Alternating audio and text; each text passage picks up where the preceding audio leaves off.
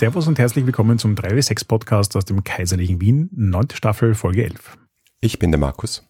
Und ich bin der Harald. Wir reden hier übers Geschichten erzählen und Rollenspielen. Und heute beginnen wir unsere Miniserie zu The Between, in der wir über das Genre der Groschenromane und die dazugehörigen Tropes reden werden.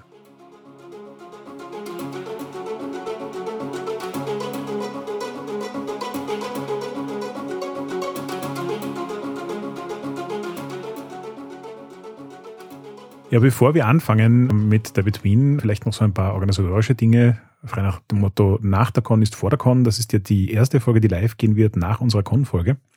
Das heißt also auch die erste Folge, wo wir noch weitere Informationen verteilen können. Wie geht's denn mit den Cons weiter, Markus? Ja, also erstens mal hat die Con eine ziemliche Explosion an Aktivitäten ausgelöst auf unserem Server, was schön ist. Es gibt also einige Aktivitäten, wie zum Beispiel Stammtische, dazu gleich noch mehr. Vor allem aber haben wir an der Con selber angekündigt, dass es auch wieder eine Online-Con geben wird und zwar im Winter, also ich glaube, das Datum haben wir jetzt noch nicht festgelegt, aber so Anfang des Jahres 2023. Genau, ich glaube, die Idee ist einfach, dass wir so quasi alle halbe Jahre mal eine Con haben. Einmal online, einmal physisch, einmal online, einmal physisch. Und weil der Sommer unser Freund ist, wenn wir Leute nach Wien holen, wird die Online-Con im Winter stattfinden und die physische im Sommer. Ja, und du hast ja auch schon angekündigt, Stammtische. Für uns ja, glaube ich, so ein bisschen überraschend, was dieses Jahr passiert ist, ist in den ersten Jahren, wo wir die Con physisch veranstaltet haben, waren relativ wenig lokale Teilnehmer dabei. Also Wiener und Wienerinnen, die auf die Con gefunden haben, waren eher die Ausnahme. Und dieses Jahr war das ganz anders. Und auch aus den verschiedensten Richtungen Leute, die relativ überraschend so im letzten Moment von der Con erfahren haben, dann noch hingekommen sind. Und die ganzen Wienerinnen waren dann natürlich alle motiviert, nach der Con auch noch was zu machen. Und daraus hat sich jetzt am Discord noch eine eigene Sektion mit Städten entwickelt. Und wir werden am Dienstag, dem 4.10. ab 18.30 Uhr in der Paradise Board Game Bar unseren ersten Wiener 3W6 Stammtisch veranstalten. Mittlerweile gibt es mehrere Stadtkanäle, also zu dem Zeitpunkt, wo wir das aufnehmen, gibt es auf jeden Fall schon Hamburg, München und Rhein-Ruhr. Ist keine Stadt, ich weiß, aber wir haben ein bisschen was zusammengefasst dort. Wenn ihr auch noch für eure Stadt einen Kanal möchtet, hebt einfach euren virtuellen Zeigefinger und dann richten wir den Kanal ein. Richtig. Also auf der einen Seite ist die Idee des Stammtisches im Großen und Ganzen ja nur, Leute in einer geografischen Gegend treffen sich und plaudern, spielen oder was auch immer dann die Leute Lust haben an dem Abend. Aber ich muss zugeben, die Idee, dass das jetzt in mehreren Städten aufpoppt, ist schon eine, die mich sehr begeistert. Ich freue mich auch schon so ein bisschen auf die von dir angekündigte Deutschland-Tournee, wo wir einfach von einer Stadt in die nächste oder Gegend tingeln und dort auf coole Events gehen können, wo sich die 3W6-Community trifft. Versprich nichts, was du nicht einhalten kannst. Ich habe ein Auto. ja. Äh, ich habe ein Klimaticket. Aber zum, zumindest nach München kann ich mir schon vorstellen, mal in den Zug zu hüpfen. Ja, voll. Und ich glaube, damit sind wir mit den deutschen Sachen auch schon durch, oder? Ja, lass uns über The Between sprechen. Genau. Ich habe ja in dieser Staffel sind die beiden Spiele, die ich mache, Brentwood Bay und The Between. Und da gibt es ja durchaus gewisse Verwandtschaften. Das heißt, Brentwood Bay ist ja so als kleiner Umweg entstanden, als ähm, Jason mit The Between nicht weiterkam. Und dementsprechend gibt es sehr viele Dinge, die ähnlich sind. Aber eins der Dinge, das sehr, sehr unterschiedlich ist, ist das Setting. Setting ist jetzt natürlich hier so ein bisschen mit Vorsicht zu genießen. Beides sind Spiele, die nicht sehr viel Setting-Vorgabe machen es wird im Laufe der Zeit mehr und mehr. Das heißt also, auf der einen Seite sieht man bei Brindlewood Bay, dass im Kickstarter und mit dem, was die Leute an Zusatzmaterial produzieren, halt tatsächlich auch mehr setting-spezifische Informationen aufkommen. Und auf der anderen Seite ist der Between ein Spiel, das sehr viel Setting-Information in Playbooks und Fällen verpackt. Also Mysteries heißen sie hier. Und dementsprechend gibt es schon ein Setting, aber eigentlich dann auch wieder nicht oder respektive das Setting an sich lässt sich wahrscheinlich auf eineinhalb Seiten zusammenfassen, ist mit Absicht sehr vage gehalten, weil es halt einfach auch am Tisch entstehen soll. Genauso wie die Hintergrundgeschichte der Charaktere in Brindlewood Bay und The Between ja im Spiel erst erzählt wird, definiert sich das Setting auch erst durch Spielen immer mehr und mehr. Aber natürlich ist The Between eingebettet, sage ich jetzt mal, in eine Idee eines äh, sehr spezifischen Settings und eines sehr spezifischen Genres. Denn die ursprüngliche Inspiration für The Between war die Fernsehserie Penny Dreadful. Und Penny Dreadful hat ja schon im Namen, was das Genre ist. Und deswegen haben wir uns gedacht, wir probieren heute mal was anderes. Wir machen keine Genrefolge, in der wir ewig lang über sozusagen das Genre Penny Dreadfuls reden. Das haben wir gelegentlich schon getan. Markus wird auch noch ein bisschen mehr Infos liefern über den literarischen Hintergrund. Aber dann werden wir uns einem Großteil der Zeit eigentlich der Frage widmen, was macht dieses Genre aus, im Sinne von, welche Tropes werden hier bedient und wie connecten die mit dem Spiel, wie kann man sie in die eigene Session einbauen und wie sorgt das dafür, dass dieses Gefühl des Settings entsteht, das der Between ausmacht. Ja, probieren wir das einfach mal aus. Ich habe jetzt auch schon vor erwähnt quasi, die Inspiration ist Penny Dreadful. Penny Dreadful spielt, wie der Ursprung des Genres dann ja auch nahelegt, im viktorianischen Zeitalter, also vor 150 Jahren, in London und die Charaktere sind nicht Großmütter, die irgendwelche Kriminalfälle lösen, sondern im weiteren Sinne Monsterjäger, die versuchen, irgendwelche Mysteries aufzuklären. Wobei Monsterjäger jetzt mit Vorsicht zu genießen ist, weil die Charaktere selbst wohl genauso in diese Monsterkategorie fallen. Aber was das bedeutet, da gibt es jetzt eine ganze Schippel an Drops dazu, die wir dann nachher noch anschauen werden. Und genauso wie es in Brindlewood Bay eine Verschwörung gibt, die quasi den Kampagnenstory ausmacht, gibt's in Brindlewood Bay ähm, Masterminds. Das heißt, es ist mehr so eine, ein, ein Individuum oder eine Entität, die hinter all den Dingen steckt, die passieren. Und das schafft auch sozusagen den Freiraum, dass man The Between tatsächlich wie eine Fernsehserie in mehreren Staffeln spielen kann. Das heißt, eine Staffel sind dann halt eine Anzahl an Fällen und eine dazu passende Mastermind. Und wenn man weiterspielen will, dann macht man halt die nächste Staffel mit den nächsten Fällen und den nächsten Mastermind. Ähm, zum momentanen Zeitpunkt sind, soweit ich weiß, schon drei oder vier Staffeln heraus. Das heißt, da ist einiges an Spielzeit drinnen, wohingegen äh, Brindlewood Bay ja im Prinzip nur eine Staffel hat. Die Stimmung ist dementsprechend auch deutlich düsterer. Das heißt also, das Übernatürliche steht sehr oft im Mittelpunkt. Es haben fast alle Playbooks was Übernatürliches und auch die, die nichts Übernatürliches haben, sind sehr düster und irgendwie auch mit dem Übernatürlichen in Verbindung. Das heißt, da ist der Weg auch zum Thema Horror nicht sehr weit. Also ich, ich frage mich ja gerade, Markus, abgesehen davon, dass es so ein bisschen Urban Fantasy angehaucht ist, müsste das doch eigentlich genau dein Setting sein, oder? Ja, unter Umständen schon, ja. Also viktorianisches London, Penny Dreadful mochte ich auch sehr. Und das Ganze ist natürlich sehr eng verbunden mit dem Genre Gothic Horror beziehungsweise den Gothic Novels, was natürlich auch die Quelle für die Penny Dreadfuls waren. Also es gibt enge Zusammenhänge und wir haben das ja in unserer Genrefolge über Horror schon mal diese Verbindung gezogen. Genau, aber da bin ich jetzt natürlich gespannt von dir als wohlgebildeten Experten, mehr darüber zu hören. Hast du eine Ahnung, was so die zeitlichen Abfolgen sind? Wenn ich das richtig im Kopf habe, war Gothic Horror doch vor Penny Dreadful? Ja, Wobei Penny Dreadful ja eigentlich dann mehr so aus wirtschaftlichen Aspekten entstanden ist, oder? Also ich lasse dich einfach mal reden. ja, also die, äh, um, um diese Verbindung nochmal klar zu machen, also die ersten Gothic Novels, also die man aus heutiger Sicht so einordnet, wie so Castle of Otranto, war ganz am Anfang des 19. Jahrhunderts und nur wenige Jahre später beginnt das dann mit diesen Penny Dreadfuls und das Ganze endet so mit Spät-Gothics, so man kann sagen, dass der Roman Dracula von Bram Stoker so das Ende ist. Das ist schon ganz am Ende des 19. Jahrhunderts. Das heißt, diese Dinge gehen absolut ineinander über. Äh, aber äh, es gibt zum Beispiel äh, Penny Dreadful Serien, die einfach diese Gothic Novels, die frühen Gothic Novels wie The Monk oder Castle of Otranto abkupfern und noch ein bisschen sensationeller machen. Aber jetzt äh, bin ich einen Sprung zu weit gegangen. Was sind Penny Dreadfuls? Man kann das übersetzen als Groschenromane oder eigentlich Groschen-Fortsetzungsromane. sind so Fortsetzungsromane im viktorianischen England und das war wirklich so ein Zeitpunkt, wo die extrem hochgeschossen sind und dann auch wieder äh, verschwunden sind und das geht ziemlich einher mit dem 19. Jahrhundert. Gab es auch in anderen Ländern, ist aber in 19. Jahrhundert, besonders in England, ein extrem starkes Phänomen gewesen. Die haben tatsächlich ein Penny pro Ausgabe gekostet. Die hatten so acht bis 16 Seiten, waren also wirklich ganz billige Heftchen äh, und deswegen heißen sie andernorts auch Pulp Fiction, weil sie auf diesem holzhaltigen, billigsten Zeitungspapier gedruckt wurden. Die sind wirklich zum Lesen und Wegwerfen gedacht gewesen, aber daher eben auch erschwinglich und das erste große Massenlese-Unterhaltungsphänomen, könnte man sagen. War natürlich auch eine Zeit, wo wesentlich mehr Leute lesen konnten als noch 100 Jahre davor.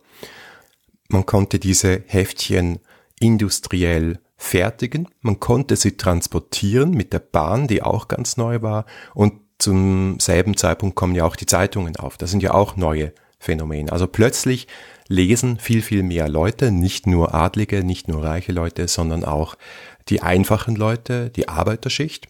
Und genau für die wurde dieses Format erfunden. Also Fortsetzungsromane, die gab es zu der Zeit schon längst und die gab es auch so in Hochklassik, also praktisch alle Romane von Charles Dickens sind als Fortsetzungsromane erschienen, aber so ein Kapitel oder ein, ein, eine Ausgabe äh, von Oliver Twist oder so hat halt einen Schilling gekostet. Und das ist, glaube ich, wenn ich das richtig im Kopf habe, sind das zwölf Pennies. Dementsprechend wirklich viel, viel mehr.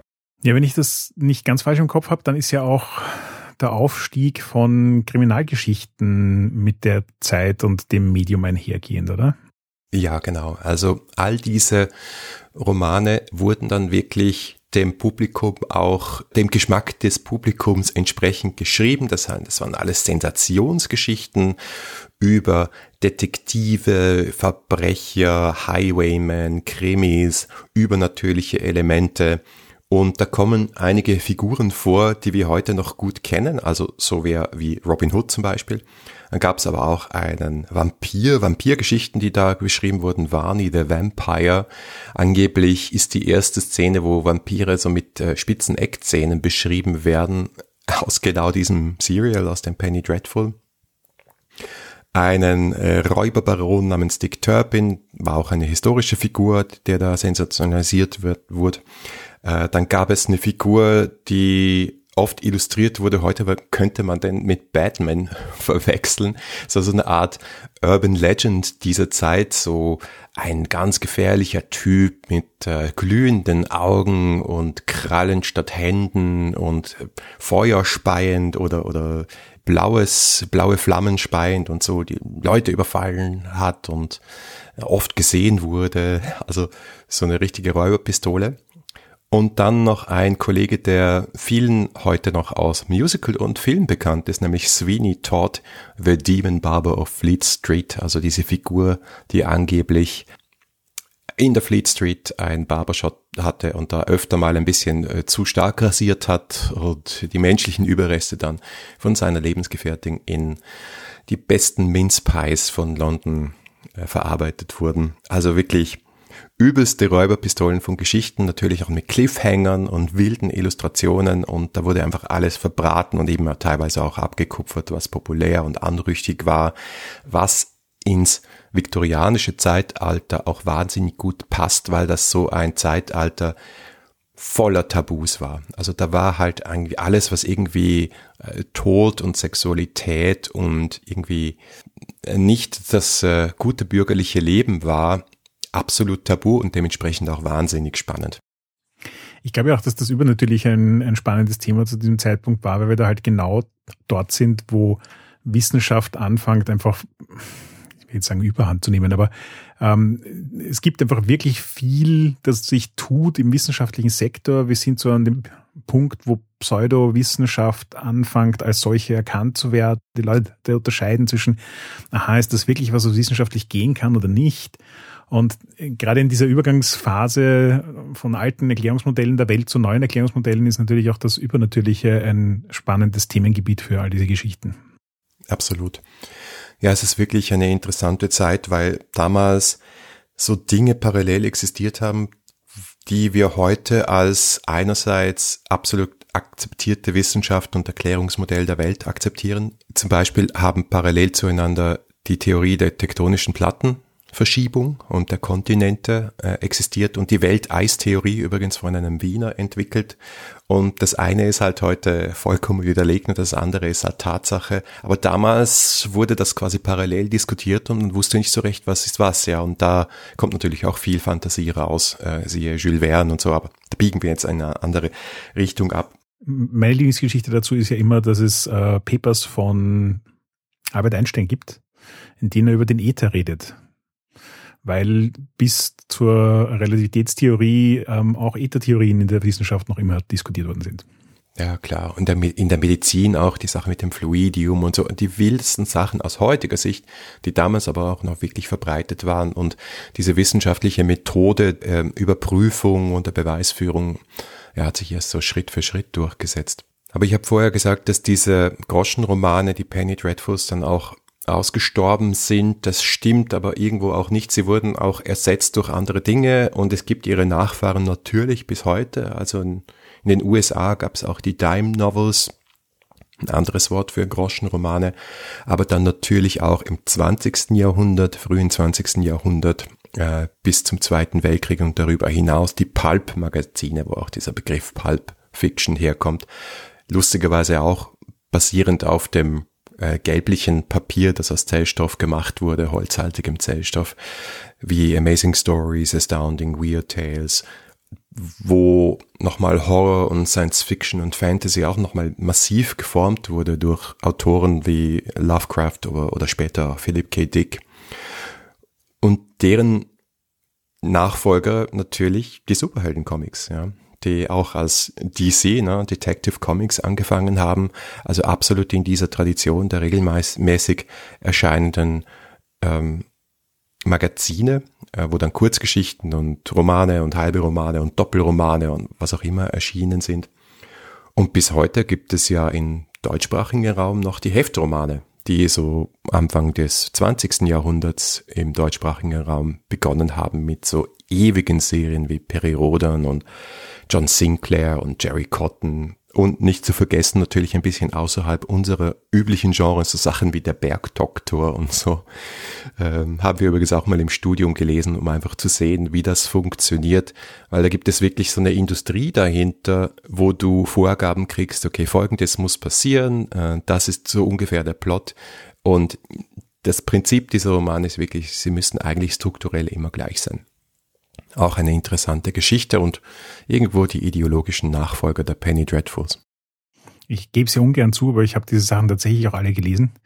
Und zwar hatte ich als Zehnjähriger mal einen Radunfall und musste den ganzen Sommer zu Hause verbringen. Und dann war mir so langweilig, dass ich angefangen habe, diese Groschenromane zu lesen. Und man kippt wirklich drauf rein. Also selbst wenn das nicht quasi das Thema ist, mit dem man sich gerne beschäftigt, leserlich, ähm, die wissen schon, was sie tun. Ja, ich habe da eine super Anekdote, finde ich zumindest, aus der Uni, weil mal ist mein Mittelhochdeutsch-Professor, schon ein Mann fortgeschrittener Jahre zu dem Zeitpunkt, reingekommen mit so zwei Papiersackeln und die waren voll mit Jerry Cotton Romanen. Und er schaut uns so an und sagt, ja, ist auch Literatur, funktioniert ein bisschen simpel, ist aber interessant.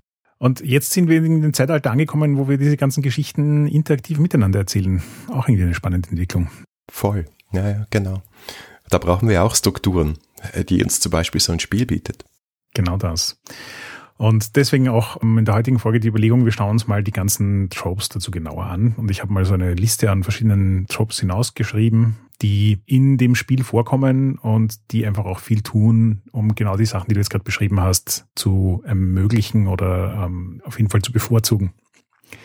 Ähm, ich fange mal ganz grob mit dem Weltenthema an. Also das Setting The Between versucht zu zeichnen, arbeitet ganz viel mit diesem Konzept von Anachronism Stew. Das ist also das Trope, das sagt, wir nehmen einfach alles, was so ein bisschen alt klingt und mischen es zusammen und ob das zeitlich zusammenpasst oder nicht, ist uns eigentlich egal. Solange es sich richtig anhört und richtig anfühlt, ist alles gut. Das ist zum einen so eine Sache, die tatsächlich einfach passiert, weil genauso, wenn man eine gute Detective Story schreiben will, wenn man ein gutes Mystery für dieses Spiel schreiben will, dann nimmt man natürlich alles an Inspiration, was man finden kann und mischt dann einfach teilweise Sachen, die Dekaden davor, danach oder wann auch immer passiert sind. Ähm, zum anderen Teil ist es aber auch etwas, was das Spiel spielkulturtechnisch absichtlich tut. Das heißt, es gibt am Anfang auch so einen ganz klaren Disclaimer, der sagt, ja, dieses Spiel spielt zu einer Zeit, wo diverse Minderheiten richtig nicht gut behandelt worden sind. Und das interessiert uns in dem Spiel aber nicht. Entweder wir blenden das aus oder wir sagen einfach, es ist nicht mal Teil der Welt. Ähm, wir spielen in einer alternativen Vergangenheit, die mehr so ein bisschen wie Bridgerton funktioniert.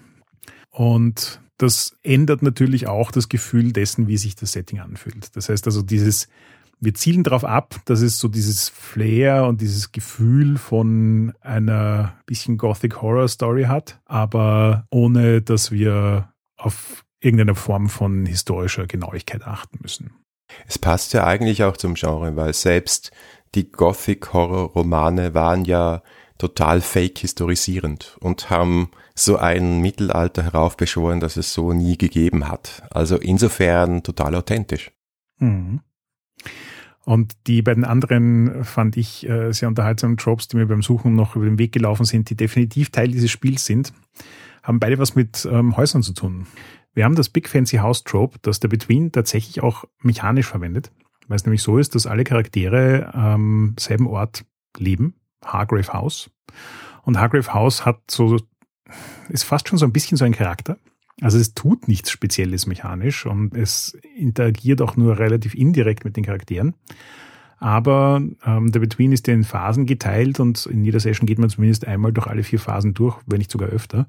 Und in einem so einem Vier-Phasen-Zyklus kommt es halt auch vor, dass man irgendeinen Raum in Hargrave House genauer beschreibt. Das ist dann so ein Paint the Scene, wo jeder ein Detail diesem Raum hinzufügen kann. Und es gibt vorgegeben ein Dutzend Räume, und das heißt, je länger man der Between spielt, desto detaillierter wird dieser Ort, an dem die Charaktere alle miteinander leben. Und detaillierter heißt natürlich auch düsterer, ungewöhnlicher, creepier und so weiter. Und das ist, fand ich, ein erstaunlich starkes mechanisches Konstrukt, weil es jetzt nicht, die Regel dazu ist nicht sehr kompliziert. Das ist einfach so, so der Spielleiter, äh, der Keeper zu einem bestimmten Zeitpunkt sagt, so, und jetzt machen wir ein Paint the Scene zu Hargrave House, gibt jeden einen Prompt, also gibt einen Prompt in die Runde und dann beschreibt jeder was und dann ist es auch schon wieder vorbei. Und das kommt halt so gelegentlich auf und es formt trotzdem ein Bild im Kopf, das sehr viel von dem Gefühl des Settings transportiert. Aber das ist eine Vorgabe, dass die gesamte Spielrunde alle Charaktere in demselben Haus wohnen. Genau. Es ist lustigerweise sogar im Sinne dessen, dass die Charaktere ihre Hintergrundgeschichte erst im Laufe des Spiels entdecken und erzählen. Es ist auch eine Vorgabe, dass nicht darüber geredet wird, warum alle in Hargrave House sind und wer Hargrave House finanziert und was Hargrave House eigentlich ist. Es ist einfach so ein, wir leben hier in einer WG und wir reden nicht drüber. Also gemischt mit dieser Bridgerton-Geschichte jedenfalls ziemlich viel Stoff. Absolut. Und das zweite ähm, hausbezogene Trope, das hier natürlich mit hineinspielt, ist das Bedlam House Trope. Das ist diese Idee, dass Irrenhäuser eine wichtige Rolle spielen. Auch da wieder sind wir ähm, so ein bisschen, liegt das an der zeitlichen Verankerung, weil Irrenanstalten, nämlich die, sage ich jetzt mal, Gothic Horror Version davon, die man so im Kopf hat, halt auch genau zu den Zeiten ein großes Thema geworden sind. Einfach dadurch, wie sich äh, Medizin entwickelt hat, aber auch wie sich ähm, Stadtplanung entwickelt hat und so weiter. Und da gibt's halt auch ganz viele ähm, Horrorgeschichten dazu und die holt ähm, der Between natürlich gerne ab. Das Interessante ist, dass dieses Thema eher in Playbooks und Mysteries verpackt ist. Das heißt also, manche Playbooks haben damit Berührungen, manche Mysteries haben damit Berührungen. Da gibt's dann irgendwie das schreckliche Waisenhaus oder solche Sachen. Und damit kommt das Thema immer wieder mal hinein. Man kann es auch leicht anspielen als äh, Spieler, Spielerin und gleichzeitig trägt es halt auch so ein bisschen was zu dieser düsteren, horrorartigen Stimmung bei. Wie geht denn das aus deiner Sicht einher mit dieser Idee, dass es ein, eine alternative Geschichte ist, eine vielleicht weniger problematische äh, und diversere Geschichte, weil das ist natürlich ähm, eine historische Realität, wie äh, brutal psychisch kranke Menschen zu diesem Zeitpunkt weggesperrt worden sind und misshandelt wurden. Auf der anderen Seite kann es natürlich auch dieses Klischee des, äh, des Verrückten ja, äh, bedienen. Mhm ich bin mir uneinig, ob die Lösung, die das Spiel wählt, eine wirklich gute ist, aber es ist auf jeden Fall eine funktionierende. Und zwar wird im Prinzip immer nur insinuiert, dass diese Orte düster sind, dass dort schreckliche Dinge passieren können, aber es wird nie im Detail darauf eingegangen, was passiert. Das liegt in den Händen der Spieler und Spielerinnen. Das heißt, wie weit man solche Sachen detaillieren will, wie weit man das beschreiben will und ähm, wie weit man hier unangenehme Realitäten reinholen oder ausblenden will, ist dann eher so eine Sache von Tischkultur. Kann man jetzt natürlich sagen, okay, es wäre schön, wenn das Spiel da eine klarere Meinung hätte. Aber nachdem Safety Tools in dem Spiel ja auch ihr eigenes Kapitel kriegen und großgeschrieben werden, hätte ich das Gefühl, dass die Spielergruppen sich da eigentlich darauf einigen können. Aber wie du sagst, guter Hinweis. Darüber sollte man natürlich auch im Vorfeld reden. Das heißt, wenn es eine Session Zero gibt oder man die ganzen Safety Tools bespricht, sollte man halt sich auch überlegen, was sind da Dinge, die man im Spiel haben will und was nicht. Hm, alles klar. Ja, also das ist mal so ein bisschen der, ähm, sage ich jetzt mal im weitesten Sinne, äh, viktorianische Backdrop unseres äh, Settings in der Between. Das andere Element, das riesengroß ist, ist, sage ich mal, das Thema Übernatürliches und Monster mit Absicht den Monster gewählt, weil das Monströse sowohl in den Spielercharakteren als auch in den NPCs als auch in den Situationen ist einfach ein, ein unglaublich äh, präsentes Thema. Und auch da wieder ist es ein bisschen so eine Tischkultursache. Will man sich darauf fokussieren? Will man den Horror? Oder versteckt man den Horror lieber hinter einem dunklen Vorhang? Es funktioniert beides in dem Spiel und da muss sich die Gruppe einfach anschauen, was, was für alle am meisten Spaß macht. Die Tropes, die da auf jeden Fall hineinspielen, sind genauso wie wir oben schon den Anachronism Stew hatten, haben wir hier auch das Thema All Myths are True. Das heißt also, alle Mythen, Legenden und sonstigen Dinge, die man jemals irgendwo gehört haben könnte, die düster sind und hineinpassen in das Setting, gibt's einfach wirklich. Also egal, ob das der Werwolf ist oder Jekyll and Hyde oder ähm, interessanterweise Wobei ich glaube, es gibt sogar einen Thread, der sich mit äh, Spring Healed Check beschäftigt. Bin mir nicht ganz sicher, aber ich glaube schon. Aber alle diese Dinge werden hier einfach verbraten und alles davon darf in dieser Welt existieren, solange es stimmungstechnisch hineinpasst. Ja. Also da kommt sehr stark die Serie Penny Dreadful rein, die ja äh, Frankensteins Monster und Dracula und einfach alles, was irgendwie ins 19. Jahrhundert hineinpasst, literarisch, mythisch, legendär, monstertechnisch, reinpackt und versucht zu verbinden. Das ist ja, ich will aber sagen, das ist das Attraktive an dieser Serie. Ja. Da gibt es auch einen interessanten Punkt. Wenn man sich die Playbooks anschaut, dann sind die alle irgendwie übernatürlich, bis auf zwei. Und die, das eine dieser Playbooks, das nichts Übernatürliches hat, ist der Explorer. Der Explorer ist einfach ein Typ, der halt äh, Kolonialist ist im Herzen. Und das ist, das war für mich so ein interessantes Erlebnis beim Spielen und Spielleiten dieses Playbooks. Du kommst recht schnell drauf, dass Kolonialismus hier das Monster ist. Eh auch zu Recht, wenn man sich historisch anschaut. Aber es ist tatsächlich auch regeltechnisch im Playbook verpackt und macht damit irgendwie so eine ganz eigene Stimmung. Das geht auch so ein bisschen in dieses Thema Bad as Normal hinein. Das heißt, wir haben Leute, die sich bei Vollmond in einen Werwolf oder so verwandeln können und Leute, die Magie wirken und daneben einen Explorer, der dessen Horrorthema Kolonialismus ist, aber der trotzdem sich nicht verstecken muss ähm, neben den übernatürlichen Charakteren.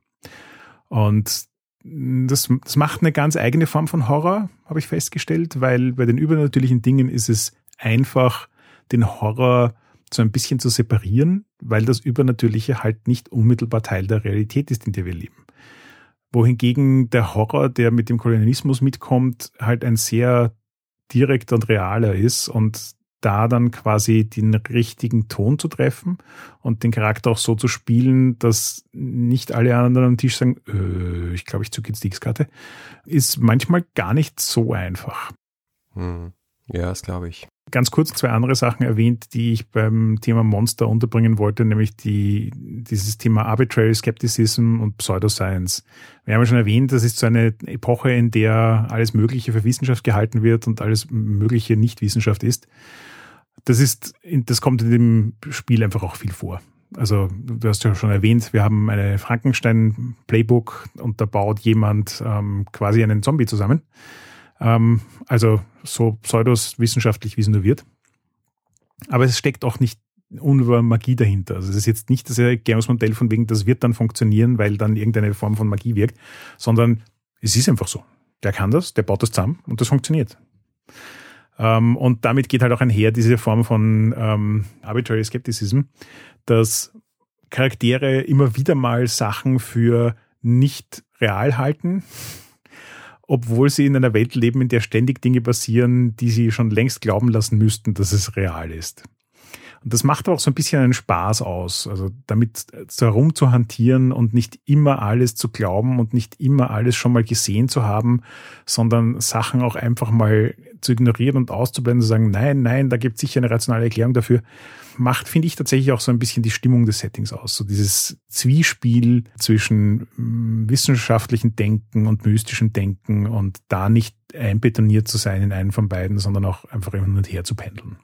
Kenne ich auch gut aus Cthulhu, also wenn du deinen Cthulhu-Charakter spielst und du sagst also in Satz zwei, aha, ich glaube, es handelt sich hier um einen Kult der alten Wesen, macht halt keinen Spaß, ja. Also es ist dieses Zusammenspiel zwischen einer Welt, die sehr nah an unserer Welt ist und dann Dingen, die in diese Welt hineinbrechen, die eben übernatürlich sind. Und wenn du von Anfang an mit beiden Armen das Übernatürliche umarmst, dann ist es ein anderes Setting. Ja, voll. Also es ist auch tatsächlich hier spezifisch es ist nicht Urban Fantasy im Sinn von, die Charaktere wissen alle, dass es Übernatürliches gibt und finden es ganz alltäglich, sondern es ist ganz explizit übernatürlicher Horror im Sinne von, man kann vermuten, dass es was Übernatürliches gibt, vielleicht auch wenn man selber damit was zu tun hat, aber man weiß nichts Genaues und man wird das erst im Laufe des Spiels Stück für Stück entdecken. Und ja, wahrscheinlich nach vier Staffeln ist man dann irgendwo an dem Punkt angekommen, wo das meiste Übernatürliche nicht mehr überraschend ist, aber das ist eine lange Reise bis dahin. Ja, genau. Also die Existenz von Jekyll und Hyde impliziert nicht unbedingt die Existenz von Werwölfen. Genau. Ja, und dann kommen wir zum dritten großen Teil dessen, was das Setting ausmacht. Und das ist, wie du am Eingang schon gesagt hast, ähm, alles rund um Tod und Sexualität war halt ein großes, verpöntes Thema und dementsprechend hat es viel Attraktion gehalten für die Leute ihrer Zeit. Und das ist etwas, das in The Between auch auf 120 aufgedreht wird. Also es ist, es ist teilweise in den Playbooks verankert und es ist teilweise aber auch Play Culture. Das heißt, ich habe also auch schon gehört, dass es Runden gibt, die dieses Thema vollkommen ausblenden und der Between tatsächlich eher so wie ein Police Procedural spielen. Und ich habe Runden erlebt, in denen es eigentlich ausschließlich darum ging, wer mit wem wann was wie hatte. Und dadurch, dass wir ja schon ähm, am Anfang diesen Disclaimer haben, von wegen Minorities werden in der Welt von The Between nicht schlecht behandelt, heißt das natürlich, das Spiel wird gespielt von Leuten, die Story Games mögen. Die sind sowieso schon an Beziehungssachen interessiert. Es wird quasi die Brüderie der Zeit ein wenig rausgenommen aus dem Setting und damit hast du natürlich Playbooks wie ein Dorian Gray, das einfach alles anbrät, was nicht bei zwei auf den Bäumen ist. Du kannst natürlich den Charakter auch anders spielen, aber es ist schon, es, es ist schon sehr stark der Pull da, ihn genau so zu spielen. Und es funktioniert in dem System auch einfach gut. Also du hast auch hier wieder so wie bei äh, Brindlewood Bay die quasi Intimate Moments in dem Fall dann. Und in Brindlewood Bay haben die Großmütter ja ihre Cozy Activities, was ja was sehr Nettes ist eigentlich.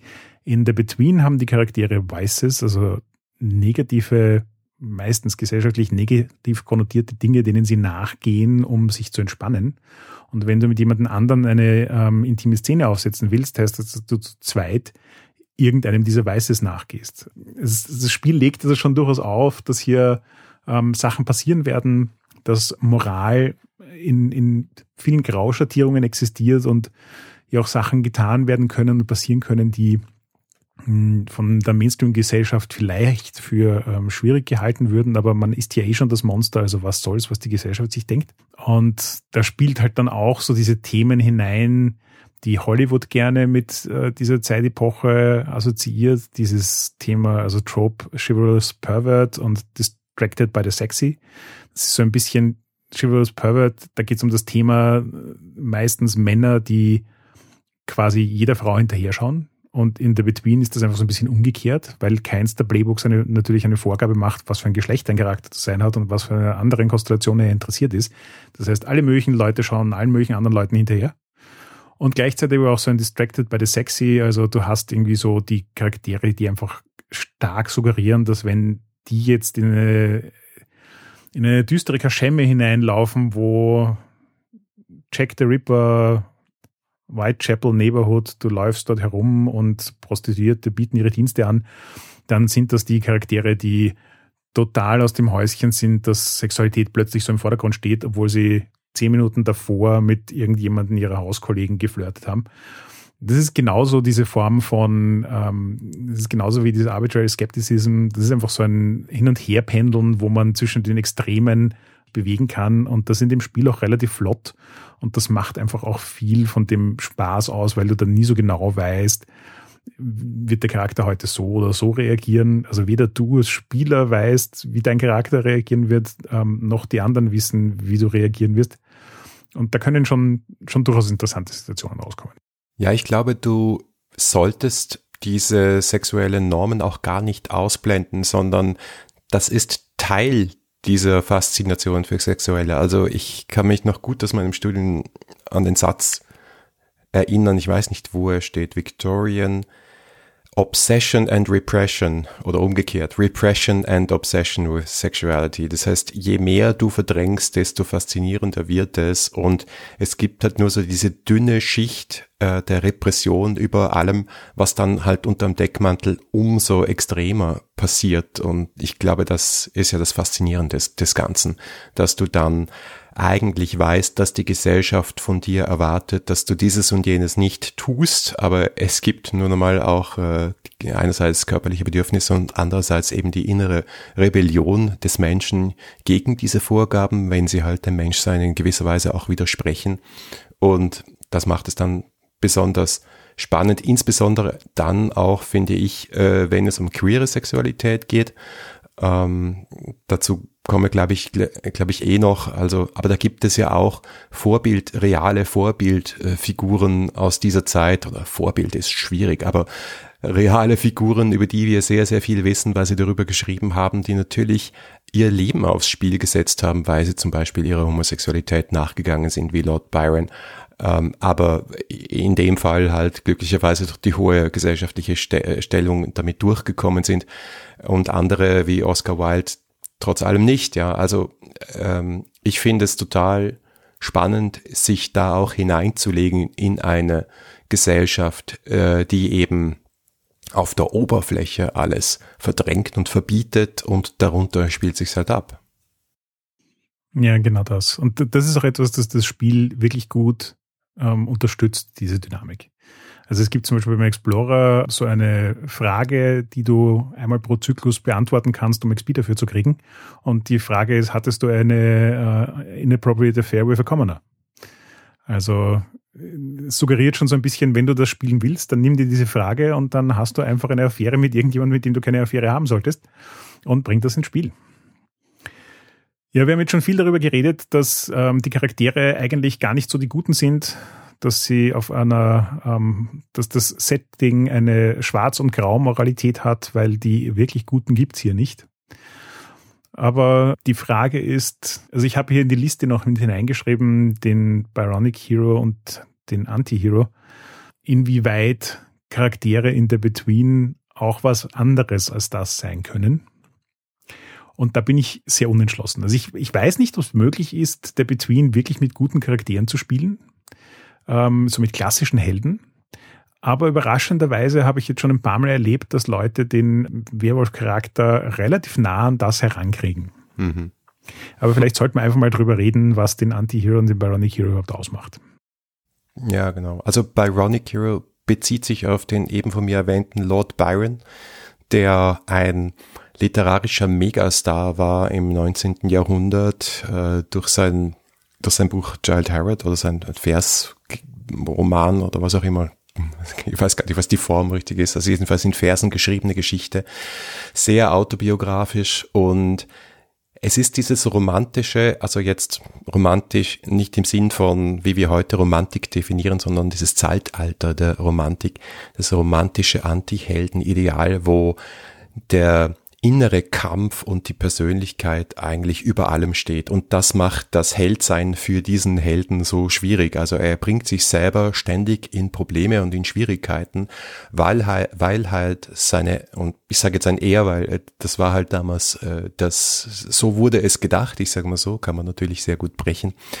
Aber im Fall von Byron war es auf jeden Fall so, dass er seine eigene sein Ego eigentlich, ja, seine gewisse Arroganz und das Drüberstehen über die moralischen Gesetze der Gesellschaft in den Vordergrund gestellt hat und das halt auch ein bisschen idealisiert, weil gesagt hat, wenn ich das möchte, wenn ich das fühle, dann ist das natürlich und dann steht das eigentlich über dem Gesetz der Queen Victoria. Und ja, also so kann man sich das, diese Sorte von Antiheld vorstellen, der halt versucht, das Richtige zu, zu tun, aber das Richtige ist bestimmt eigentlich nur das durch den eigenen Willen und die eigene Persönlichkeit und die eigene Lust teilweise auch.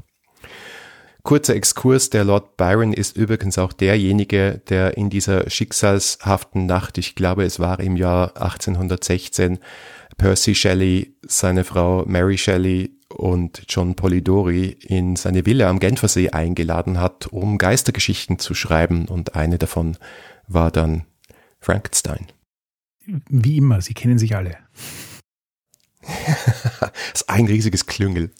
Ja, es ist eine wilde Figur. Also schaut euch vielleicht mal den Wikipedia-Eintrag zu Lord Byron an. Der hat äh, im griechischen Unabhängigkeitskrieg war aktiv. Der hat Affären gehabt mit allen, was nicht bei zwei auf den Bäumen ist, Männer, Frauen. Und äh, war natürlich auch der Vater von Ada Lovelace, ähm, der äh, frühen wiederentdeckten äh, Mathematikerin und ja, also wilde, wilde Biografien und ein interessanter Charakter.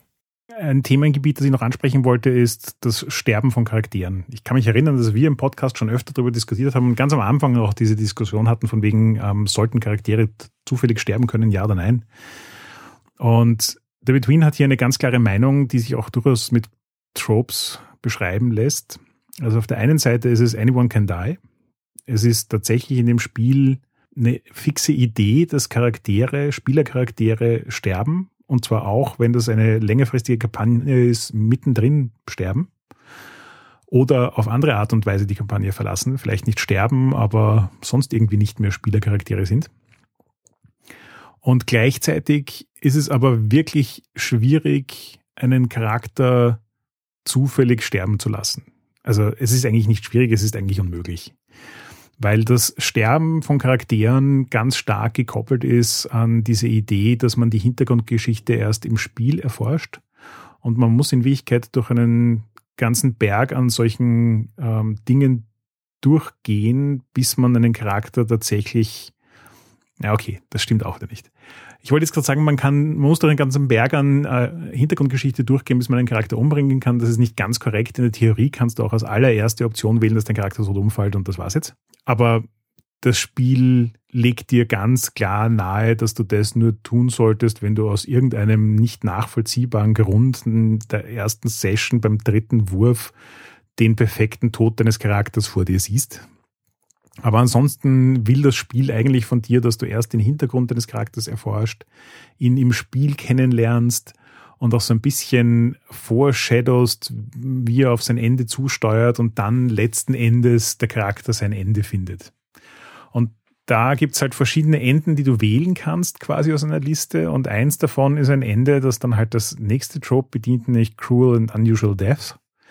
Das heißt, du kannst am Charakterbogen tatsächlich eine Option auswählen, die dir einen mechanischen Vorteil bringt und nachdem du den dann hattest, stirbt dein Charakter und per Definition stirbt einem cruel and unusual death. Das heißt also, ich schlafe im, in, in meinem Bett ein und wache nicht wieder auf, spielt es für keinen einzigen Charakter. Ich glaube, es gibt eine einzige Charakterklasse, die, wenn sie relativ früh sich verabschiedet, ähm, sagen kann, okay, der Charakter, keine Ahnung, geht jetzt nach Amerika oder stirbt im Schlaf oder sonst irgendwas.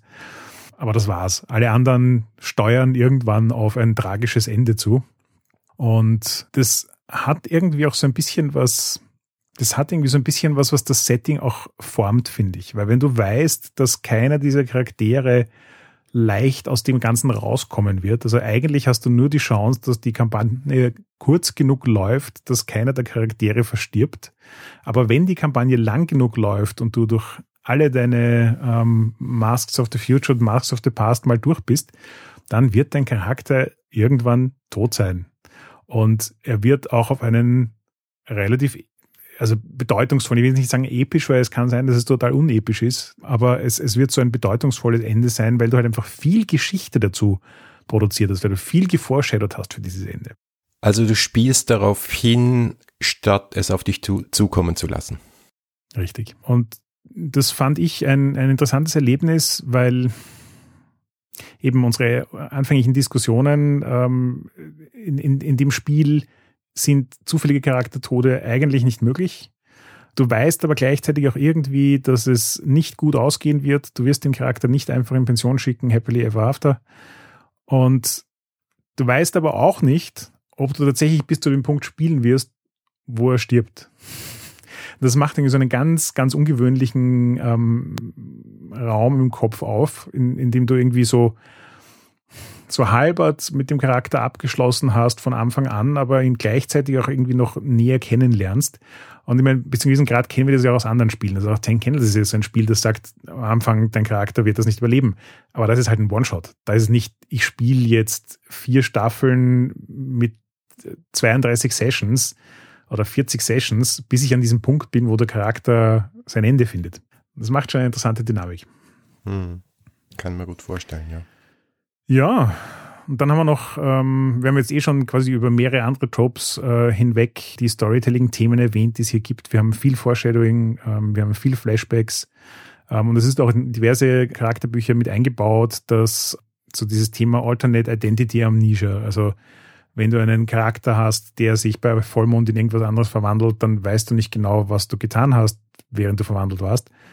Und der gute Dr. Frankenstein kann ähm, seine Hände in Unschuld waschen, weil was auch immer seine Kreatur so tut, hat ja nicht er getan. Also das ist so eine, das ist weiß nicht unbedingt ein Beispiel von Nische, aber ähm, es gibt relativ viel so Situationen in dem Spiel, in denen Verantwortung disassoziiert wird von dem, was passiert, obwohl eigentlich klar wäre, dass es hier Zuständigkeiten gibt und Verantwortungen gibt.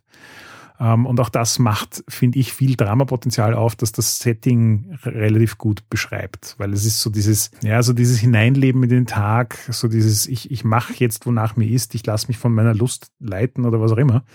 Und alles davon hat Konsequenzen und irgendwann wirst du dich dann den Konsequenzen stellen müssen, aber nicht immer unmittelbar. Und das macht auch immer spannendes Drama. Wie war das denn in deinen Kampagnen wenn so Fälle passieren. Also du hast vom Mastermind gesprochen, also da gibt's auch externe Kräfte und Geheimnisse, die es aufzuklären gilt, aber du hast jetzt ganz viele Dinge erwähnt, wo die Charaktere selbst potenziell auch äh, schwierige Dinge machen oder in die Welt setzen. Inwiefern äh, ist man typischerweise dann irgendwann selbst äh, mit verwickelt in diese ganze Problematik, die man selbst aufzulösen auflösen will? Oder ist es wirklich so, es gibt Charakterverwirrungen und eigene Monsterhaftigkeit, aber dann gibt es auch noch die Monster da draußen oder das Mastermind da draußen, denen man das Handwerk legen möchte? Das ist eine wirklich gute Frage. In meiner persönlichen Erfahrung, von dem, wie ich das Spiel gelesen habe, hätte ich gedacht, dass die Sachen relativ separat voneinander sind. In dem, wie ich es erlebt habe, sind sie das gar nicht. Also je länger du spielst, desto mehr passiert es, dass quasi diese Mysterien, mit denen du dich beschäftigst, anfangen, eine persönliche Note zu kriegen und wo du das Gefühl hast, uh, die haben jetzt eh irgendwas mit der Story meines Charakters zu tun. Es gibt auch tatsächlich Mysterien, die auf ähm, bestimmten Playbooks beruhen. Also eben, wenn Frankenstein sein Monster erschafft, dann gibt es eine neue Bedrohung, die jetzt durch die Stadt läuft und mit der du umgehen musst wenn du die richtigen Räume beschreibst in Hargrave House, dann gibt's plötzlich ähm, Dinge, mit denen du dich beschäftigen musst ähm, und so weiter. Und das sind dann natürlich auch immer Sachen, die äh, für die ganze Gruppe da sind und damit sozusagen Story, die von einem Charakter kommen, plötzlich mit der ganzen Gruppe connecten. Und du hast auch solche Sachen wie den Explorer, der als einen großen Teil hat, dass er eine engere Connection zum Mastermind hat. Das heißt, der kennt das Mastermind, der kann auch so eigene Szenen mit dem Mastermind spielen und solche Sachen.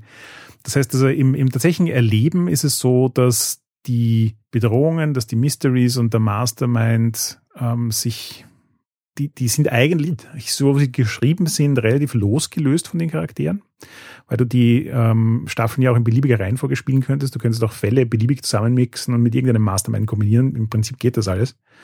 Aber im Spiel entsteht unglaublich viel Verknüpfung.